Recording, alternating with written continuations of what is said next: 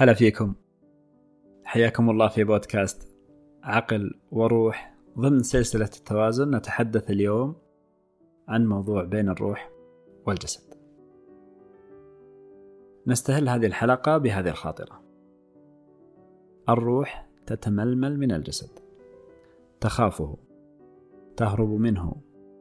الروح تتصعد للسماء. تتلمس النور. تراود الآفاق.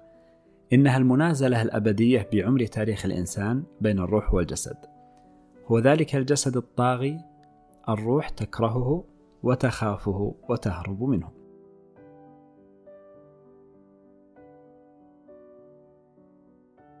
لقد عانى الإنسان آلاف السنين من ضميره وعانى من أربابه في الأديان ذات الأرباب المتعددة وعانى من القوانين الوضعية الجائرة.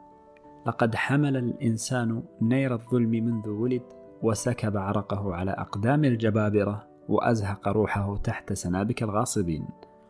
إنه الإنسان الضعيف الذي يظن أنه قوي والإنسان الجاهل الذي يظن أنه عالم والإنسان العجول الذي يظن أنه حكيم.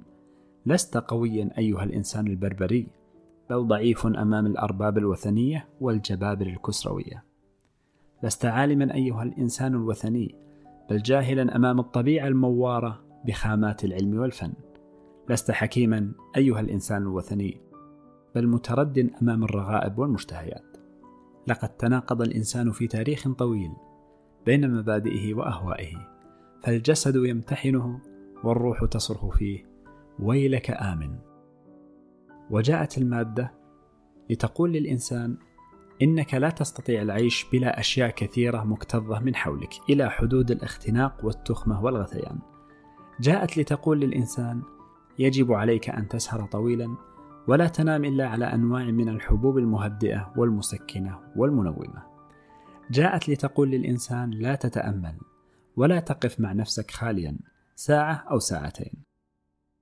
جاءت لتقول للإنسان: ليس لديك وقت للجلوس مع كبار السن واستماع الحكمة والحكايات الدافئة المعبرة. جاءت لتقول للإنسان: أي جدول ذاك الذي يغريك بالوقوف والاستماع إلى خرير الماء بين شقوق الصخور. جاءت لتقول للإنسان: أي سحر ذاك الذي يدعوك لتجثو فيه على ركبتيك وتنادي: يا الله يا الله.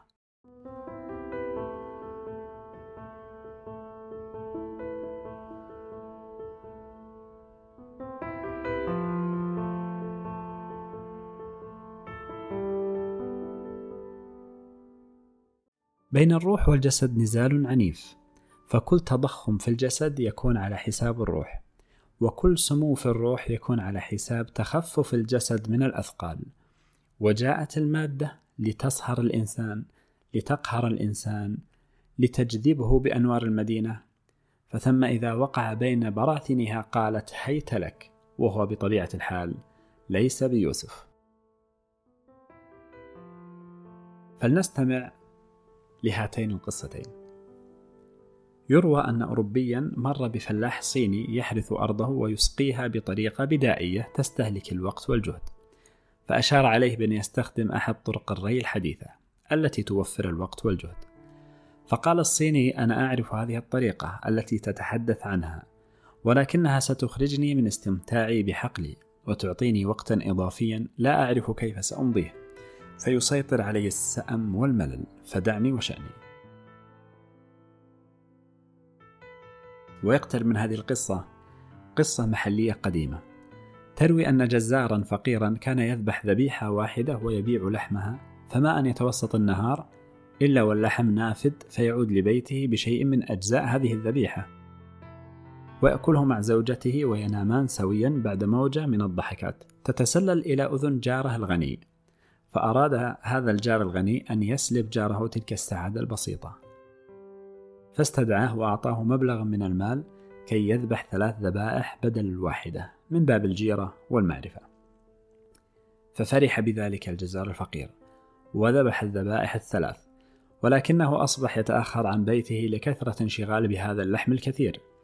وانقطعت الضحكات ولم يعد الماء يجري من بيته كما هي عادته اليومية قبل هذا الثراء. وانقطاع الماء في السابق دليل على أن الرجل لا يقرب زوجته. فما شعر الجار الغني إلا بجاره الجزار الفقير يقرع الباب ويدفع له ماله قائلا سأعود إلى الذبيحة الواحدة والسعادة. وبطبيعة الحال عاد الماء ليتسلل من بيت الفقير كعادته. فكم وكم يظلم الإنسان نفسه باتباع هواه. إنك بمجرد أن تنهى النفس عن الهوى تكون بذلك قد قطعت شوطا في طريق التألق الروحي وذلك عن طريق بذل أسباب هذا التألق.